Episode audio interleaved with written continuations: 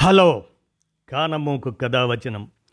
మోహనవచనం పరిజ్ఞాన హితబాండం శ్రోతలకు ఆహ్వానం నమస్కారం.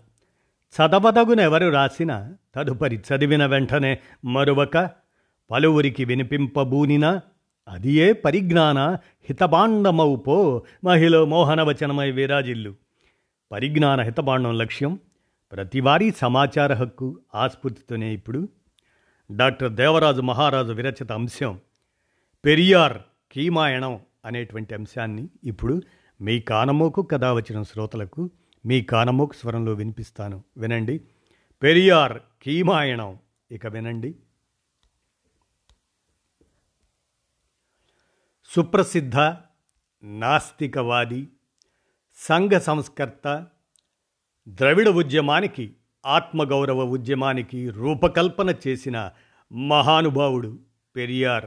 ఈరోడ్ వెంకట రామస్వామి నాయకర్. వారు పద్దెనిమిది వందల డెబ్భై తొమ్మిదిలో జన్మించి పంతొమ్మిది వందల డెబ్భై మూడులో మరణించారు.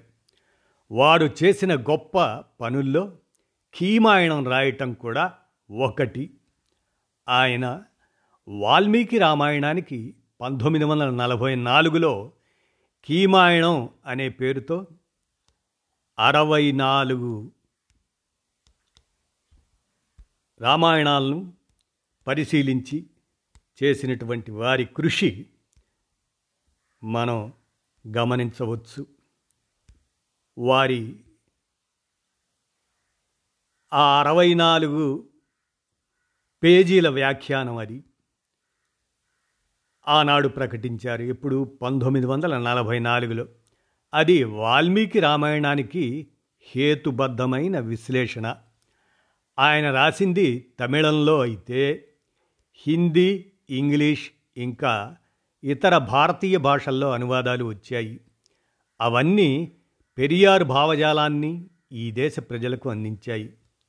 హిందీలో సచ్చి రామాయణ్ అని ఇంగ్లీష్లో రామాయణ్ ఏ ట్రూ రీడింగ్ అని తెలుగులో యథార్థ రామాయణం అని వచ్చాయి. రామాయణం అందరికీ తెలిసిందే కదా. ఇంకా మళ్ళీ పెరియార్ ఏం రాశారు? అని కొందరికి అనుమానం రావచ్చు. రామాయణాలదేముంది? భారతీయ భాషల్లో వివిధ కాలాల్లో రాసిన రామాయణాలు వేల సంఖ్యలో ఉన్నాయి. ఎవరి సృజనాత్మకతను వారు జోడించి చిలవలు పలవలుగా రాసేసుకున్నారు. వేయి పడగలు రాసిన తెలుగు సంప్రదాయ కవి విశ్వనాథ సత్యనారాయణ కూడా ఓ రామాయణమే రాసి జ్ఞానపీఠానికి ఎక్కారు. అయితే ఇవన్నీ ఒకే మూసలో పోసినవి అన్న విధంగా రాముడనే కల్పిత పాత్ర అయిన దేవుడి మీద భక్తి పారవస్యంలో రాసినవి. వీరంతా వాల్మీకి రామాయణాన్ని మార్చి అందులో కొత్త సంగతులు చేర్చి రాశారు. రామాయణం రాయని వాడు కవే కాదు అనే అభిప్రాయం గతంలో ఉండేది. పెరియార్ నాస్తికుడు గనక వాల్మీకి రామాయణంలోని కథను పాత్రల్ని ఒక్కొక్కటిగా విశ్లేషించి పాఠకుల కళ్ళు తెరిపించాడు. రామాయణం కల్పిత గాథ అని స్వయంగా శంకరాచార్యే ప్రకటించాడు. ఎందుకు? అంటే ఆయన దేవుడు శంకరుడుగా. విష్ణుదేవుడి మహిమలు ఆయన ఒప్పుకోడు. ఆ వైరుధ్యం వల్లనే కదా వీరశైవులు వీరవైష్ణవులు హోరాహోరి హోరాహోరీ పోట్లాడుకునేవారు. దక్షిణ భారతదేశంలో ఉన్న ద్రావిడుల్ని లొంగ తీసుకోవడానికి వారికి వారిని బానిసలుగా చేసుకోవడానికి ఉత్తరాది నుండి వచ్చిన ఆర్యులు రాసుకున్న కల్పిత గాథ ఇది అని డిస్కవరీ ఆఫ్ ఇండియాలో భారత తొలి ప్రధాని పండిట్ జవహర్లాల్ నెహ్రూ రాశారు. ఈ అభిప్రాయాలన్నింటినీ పెరియార్ తన రచనలో తెలియజెప్తూనే మరో విషయం కూడా నిర్ధారించారు. మన పంచతంత్రం అరేబియన్ నైట్స్ కథల్లాగా రామాయణం కూడా కల్పితగాదే అని. వాల్మీకి రామాయణంలో రాముడు దుర్మార్గుడని మోసగాడని రాస్తే తర్వాత కాలంలో వచ్చిన వైదిక మత రచయితలు అనువాదకులు రాముడు మంచివాడు సచ్చీలుడు అని మార్చి రాసి ఆ పాత్రకు దైవత్వం అంటగట్టారని అన్నాడు పెరియార్. అసలైతే రామాయణం ధర్మ సంస్థాపనకు సంబంధించిన రచనే కాదని కూడా కొట్టిపారేశాడు. నిజమనేది ఎప్పుడూ ఒక్కటే ఉంటుంది. అబద్ధాలు మాత్రమే అనేకం ఉండే ఆస్కారం ఉంది. రామాయణంలోని అబద్ధాలు పరిశీలిస్తే రామభక్తులే మూర్చిపోవలసిన పరిస్థితి ఉంది. ఉదాహరణకు వాల్మీకి రామాయణంలో రాముడి తండ్రి దశరథుడికి మూడు వందల యాభై మంది భార్యలు. అదే కంభరామాయణంలో ఆయనకు అరవై వేల మంది భార్యలు. ఇందులో ఏది నిజం? కైకేయిని వివాహం చేసుకునే సమయంలో దశరథుడు కైకేయి తండ్రికి ఒక వాగ్దానం చేస్తాడు. అదేమంటే కైకేయికి పుట్టిన వాడికే పట్టాభిషేకం చేస్తాను అని. మరి కైకేయి పుత్రుడు భరతుడైనప్పుడు అతనికి పట్టాభిషేకం ఎందుకు చేయలేదు? తన దగ్గరే ఉంచుకొని పరిపాలనకు సంబంధించిన అంశాలు ఎందుకు నేర్పించలేదు? పైగా కైకేయి తండ్రి పాలించే కేకేయ రాజ్యానికి పంపించాడు ఎందుకు? రాముడి పాదుకలు తీసుకుపోవడానికి భరతుడు అడవికి వెళ్ళి రాముణ్ణి కలిసినప్పుడు స్వయంగా రాముడే భరతుడికి ఈ విషయాలు గుర్తు చేశాడు. అరణ్యకాండ నూట ఏడవ అధ్యాయం. దశరథుడు చేతకానివాడు శక్తిహీనుడు అయినప్పుడు మనిషి ఆకారంలో ఒక మాంసం ముద్దగా భావించబడ్డప్పుడు అతనికి నలుగురు కుమారులు ఎలా పుడతారు? పైగా వాగా వారు దృఢకాయులు సకల గుణ సంపన్నులు ఎలా అవుతారు? భరతుడికి పట్టాభిషేకం చేస్తానని దశరథుడు వాగ్దానం చేసిన విషయం తెలిసి కూడా వశిష్ఠుడు అక్రమంగా రామ పట్టాభిషేకం ఎలా జరిపించాడు? కైకేయి చాలా ధైర్యవంతురాలు. రెండుసార్లు భర్త దశరథుడి ప్రాణాలు కాపాడుతుంది. అందుకు కృతజ్ఞతాపూర్వకంగానైనా దశరథుడు ఇచ్చిన మాట నిలబెట్టుకోవాల్సింది. కానీ మాట తప్పి కుట్రపూరితంగా వ్యవహరించడమే కనిపిస్తుంది. ఆ రకంగా ఇచ్చిన మాటకు విలువ లేకుండా పోయింది. వాల్మీకి రామాయణంలోని ఇలాంటి విషయాలనే పెరియార్ తన కీమాయణంలో ఎత్తి చూపాడు. గాంధీజీ కూడా నా రాముడు రామాయణంలో ఉన్న రాముడు కాదు అని స్పష్టంగా ప్రకటించారు. వాల్మీకి కూడా తన రచనలో రాముడికి దైవత్వాన్ని అంటగట్టలేదు. పెరియార్ మాత్రమే కాదు ఎంతోమంది పరిశోధకులు పండితులు తత్వవేత్తలు రాముణ్ణి దేవుడు అవతారంగా భావించలేదు. ఇకపోతే రావణుడు వేదశాస్త్ర పురాణాలను మదించిన గొప్ప పండితుడని మూల రచయిత వాల్మీకే స్వయంగా పొగడిన విషయం పెరియారు ఎత్తి చూపారు. ఒక బెంగాలీ రామాయణంలో రావణుడు బౌద్ధుడు అని కూడా ఉంది. ఏమైనా బ్రాహ్మణులు యాగాలు చేస్తూ సోమరసం తాగుతూ లెక్కలేనన్ని మూగజీవాల్ని బలి ఇస్తూ ఉండడాన్ని రావణుడు సహించలేకపోయాడు. ఎందుకంటే రాజుగా ఆయన చేసిన చట్టాల్ని బ్రాహ్మణులు ఉల్లంఘించారు. యజ్ఞయాగాలు పేరిట జంతుబలులు చేస్తూ వచ్చారు. వాటిని ఆపటానికి వచ్చిన తాటకిని రాముడు చంపాడు. శూద్రుడై ఉండి శంభుకుడు వేదాలు చదివాడని రాముడు అతన్ని చంపాడు. వాల్మీకి రామాయణం ఉత్తరకాండ డెబ్భై ఐదవ అధ్యాయం. మరి ఇవన్నీ దుర్మార్గాలే కదా. రావణుడు సీతను ఎత్తుకుపోయాడు అంటే దానికి ఒక నేపథ్యం ఉంది. రావణుడికి ప్రీతిపాత్రమైన సోదరి శూర్పణక. ఆ శూర్పణక ముక్కు చెవులు స్థనాలు జుట్టు లక్ష్మణు లక్ష్మణుడు కోసేస్తే రావణుడు ఊరికే ఉండలేడు కదా. సీతను ఎత్తుకుపోయి తన అశోకవనంలో అన్ని సౌకర్యాలు కల్పించి ఉంచాడు. సీతనే కాదు రావణుడు అంతకుముందు ఏ స్త్రీని ఎత్తుకుపోయి అనుభవించిన దాఖలాలు లేవు. అనే విషయం వాల్మీకి రామాయణం సుందరకాండ తొంభై ఐదో అధ్యాయంలో ఉంది. ఆ విషయాన్నే పెరియార్ విపులంగా వివరించాడు. వాస్తవ దృక్కోణంలోంచి ఆలోచించే వారిని దుర్మార్గులుగా దుర్మార్గంగా ఆలోచించే వారిని సన్మార్గులుగా తర్వాత కాలంలో వైదిక మతస్థులు చిత్రీకరించి అబద్ధాలు ప్రచారం చేయడాన్ని పెరియార్ తీవ్రంగా నిరసించారు. అర్ధరాత్రి లంకా నగరాన్ని దహించి అమాయక పౌరుల్ని చంపి అలా రావడం హనుమంతుడి సాహసకృత్యమా? వీరి గొడవలతో లంకలోని సామాన్య ప్రజలకు ఏమిటి సంబంధం?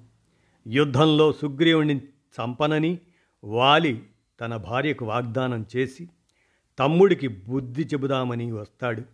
మరి సుగ్రీవుడేం చేశాడు? రాముడి శరణు కోరి సొంత అన్నను చంపడంలో సహకరించమని వేడుకున్నాడు. అంటే కుట్ర పన్నాడు. కుట్రలో భాగమైన ధీరోదాత్తుడైన రాముడేం చేశాడు? చెట్టు చాటున నిలబడి వాలిపైకి బాణం వదిలాడు. అది రాముడి సాహస కార్యమా? దొంగ దెబ్బ తీయడం వీరుడి లక్షణమా? సరే ఇది అలా ఉంచి విభీషణుడి సంగతి చూద్దాం. సోదరుడైన రావణుని చంపించి లంకకు రాజు కావాలనుకుని రాముడికి ఆత్మార్పణ చేసుకున్న విభీషణుడిది సాహస కార్యమా? ఏముంది రామాయణంలో? నీతి ధర్మం న్యాయం? కుటుంబ సంబంధాలు మానవ సంబంధాలు లేనే లేవు.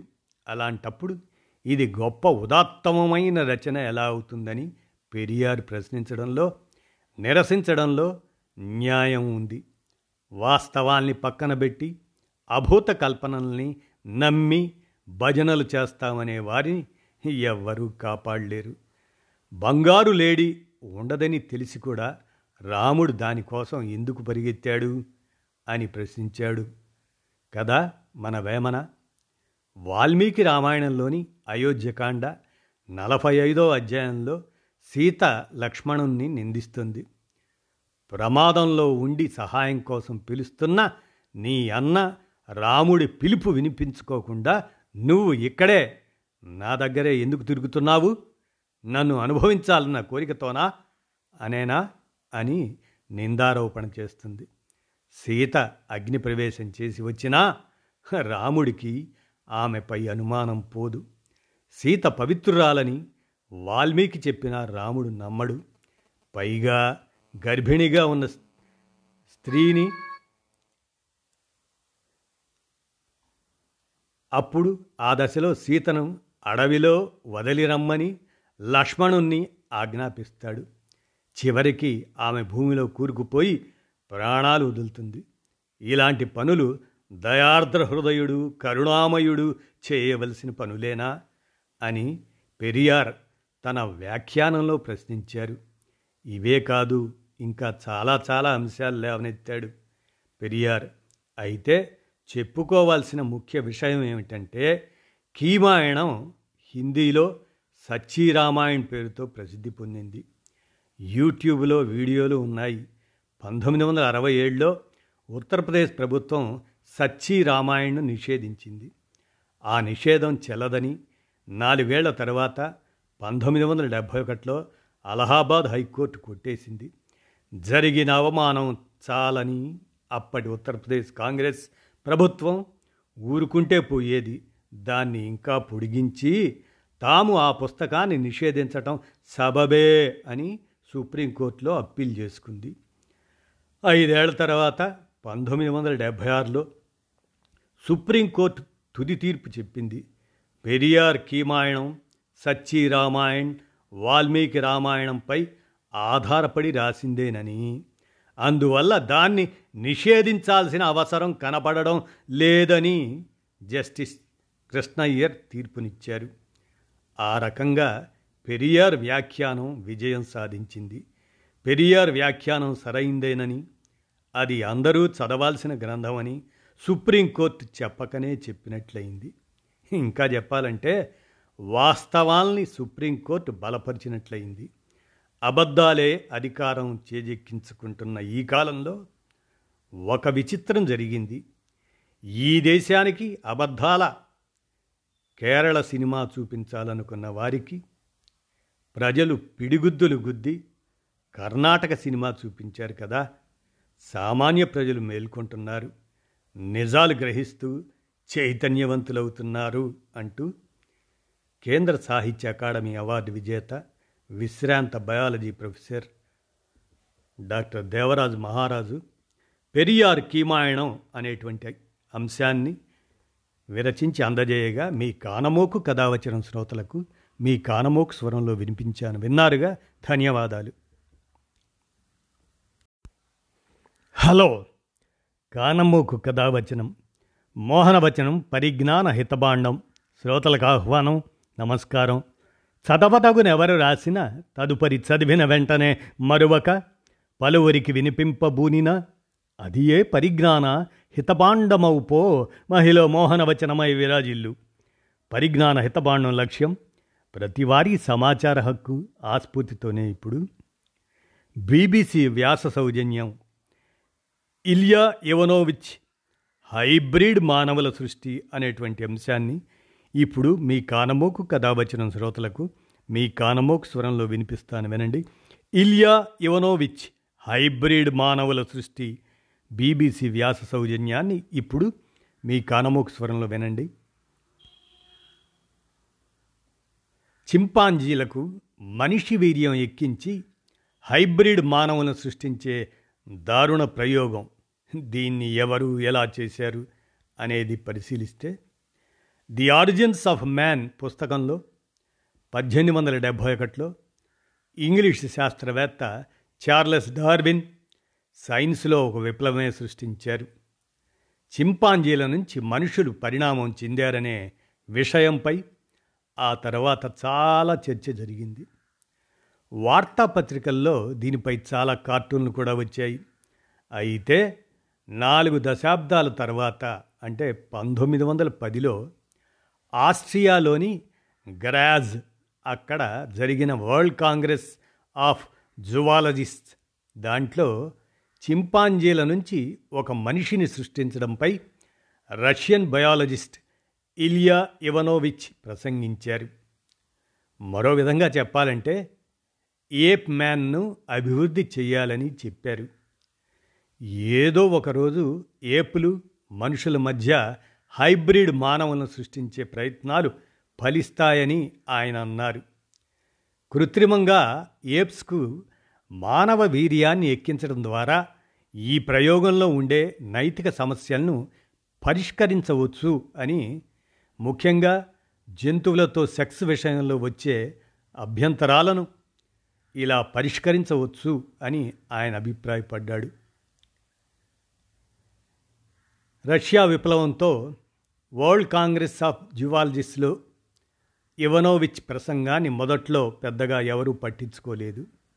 అయితే పంతొమ్మిది వందల పదిహేడులో రష్యా విప్లవం తర్వాత తన ఆలోచనకు కార్యరూపం ఇచ్చేందుకు ఇవనోవిచ్కు అవకాశం వచ్చింది.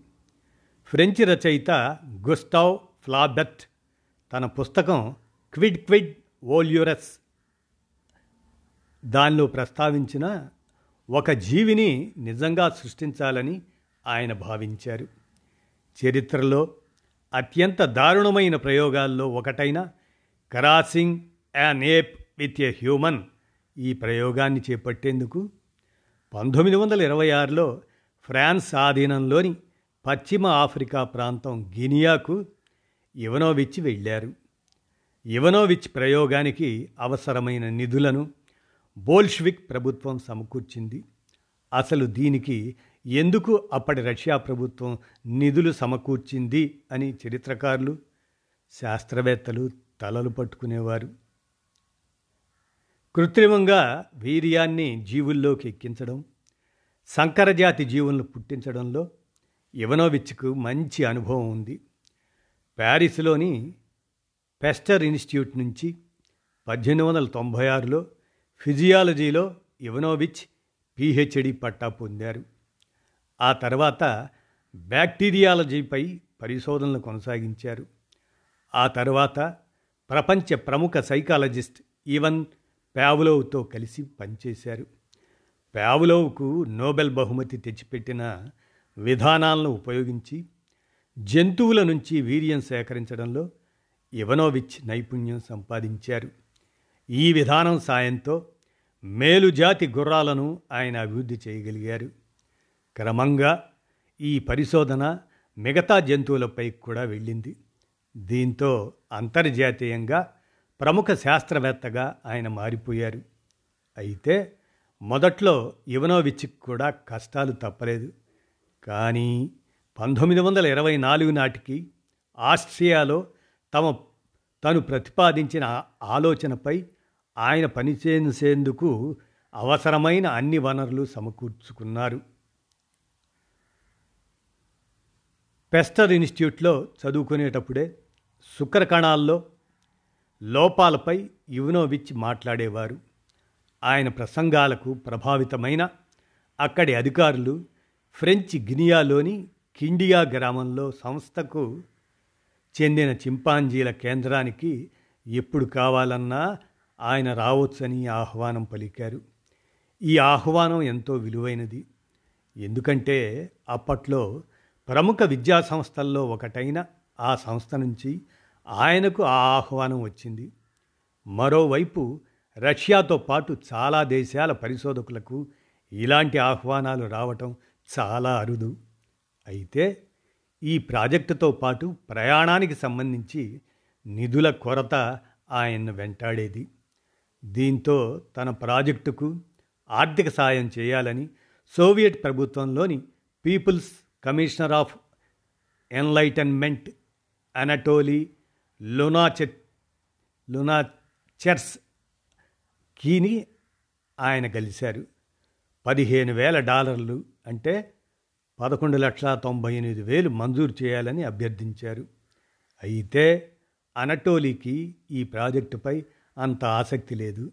అయితే సంవత్సరం తర్వాత బోల్షివిక్ ప్రభుత్వంలోని డిపార్ట్మెంట్ ఆఫ్ సైంటిఫిక్ ఇన్స్టిట్యూషన్స్ దానికి ప్రముఖ శాస్త్రవేత్తల్లో ఒకరైన నికోలాయ్ పెట్రోవిచ్ గోర్బునోవ్ అనే ఆయన్ని అధిపతిగా నియమించారు. దీంతో ఇవనోవిచ్కి నిధులు సమకూరే అవకాశాలు మెరుగుపడ్డాయి. ఇవనోవిచ్ ప్రతిపాదనను ప్రభుత్వ ఫైనాన్షియల్ కమిషన్ ముందుకు గోర్బనోవ్ తీసుకెళ్ళారు. దీంతో పదివేల డాలర్లు అంటే ఏడు లక్షల తొంభై తొమ్మిది వేల రూపాయలను ప్రభుత్వం సమకూర్చింది. దీంతో గినియాకు యువనోవిచ్ పయనం అయ్యారు. ఈ ప్రయోగానికి అవసరమైన అన్ని ఏవి? డబ్బులు చింపాంజీలు సమాచారం అప్పటికి ఇవనోవిచ్కి సమకూరాయి. నిజానికి ఈ ప్రాజెక్టు విఫలమైంది. లేదంటే ఇవనోవిచ్చి ఆయన పేరు చరిత్ర పుటల్లో నిలిచిపోయేది. మొదట ఆయన గినియాలోని కిండియా నగరంలోని చింపాంజీల దగ్గరికి వెళ్ళారు. అయితే అప్పటికి అక్కడ జీవులు గర్భధారణకు సరిపడే వయసులో లేవు. దీంతో ఇవనోవిచ్ మళ్ళీ ప్యారిస్కి వచ్చేశారు. ఆ తర్వాత చింపాంజీలను మచ్చిక చేసుకునే విధానాలపై ఫాస్టైర్ ఇన్స్టిట్యూట్లో అధ్యయనం మొదలుపెట్టారు. ప్రముఖ శస్త్రచికిత్స నిపుణుడైన సెర్జీ ఒరోనాఫ్ ఆయనతోనూ ఇవనోవిచ్ కలిసి పనిచేశారు. రెజర్వేనేషన్ థెరపీని కనిపెట్టింది సెర్జీనే.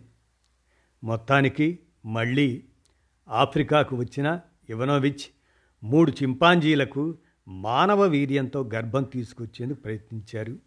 కానీ ఆ ప్రయత్నాలు ఫలించలేదు. మరోవైపు కోతుల్లో ఒక జాతి అయిన ఒరాంగ్టాన్లను వాటి వీర్యాన్ని ఆఫ్రికా మహిళలకు తెలియకుండానే వారిలో ప్రవేశపెట్టేందుకు ఆయన ప్రయత్నించారు. అదృష్టవశాత్తు ఫ్రెంచి అధికారులు దీన్ని అడ్డుకున్నారు. దీంతో రష్యా వచ్చేయడం మినహా ఆయనకు వేరే ప్రత్యామ్నాయం లేకుండా పోయింది. అయితే ఆయన వచ్చేటప్పుడు కొన్ని చింపాంజీలను కూడా వెంటబెట్టుకుని వచ్చారు. మరోవైపు ఆ చింపాంజీల వీర్యాన్ని తమలో ఎక్కించుకునేందుకు రష్యాలో కొందరు వాలంటీర్లను కూడా ఆయన ఒప్పించారు. అయితే వీర్యాన్ని ఎక్కించకముందే ఆ చింపాంజీలు కూడా మరణించాయి సోవియట్ రష్యాలో సాంస్కృతిక విప్లవం పతాక స్థాయిలో ఉన్నప్పుడే ఇవనోవిచ్ తన ప్రయోగాలపై దృష్టి పెట్టారు. అయితే పంతొమ్మిది వందల ముప్పైలో ఆయన్ను సీక్రెట్ పోలీసులు అరెస్ట్ చేశారు. కొందరు నిపుణులతో కలిసి ప్రభుత్వ వ్యతిరేక కుట్ర పన్నారని ఆయనపై ఆరోపణలు మోపారు. ఆ తర్వాత ఆయన్ను ఖజక్లోని అల్మా అట్టాకు తరలించారు. అయితే పంతొమ్మిది వందల ముప్పై ఒకటిలో మళ్ళీ ఆయన్ని జైలు నుంచి జోసెఫ్ స్టాలిన్ విడిపించారు. కానీ అప్పటికే ఇవనోవిచ్ ఆరోగ్యంపై జైలు జీవితం తీవ్రమైన ప్రభావం చూపింది. ఆల్మా అట్టాలో పక్షవాతంతో ఆయన మరణించారు. మాస్కోకు వెళ్ళేందుకు ఒకరోజు ముందే ఆయన చనిపోయారని రికార్డుల్లో ఉంది. ఇదండి.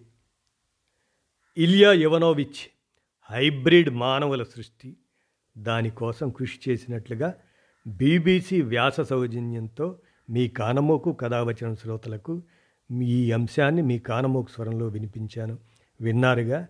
ధన్యవాదాలు.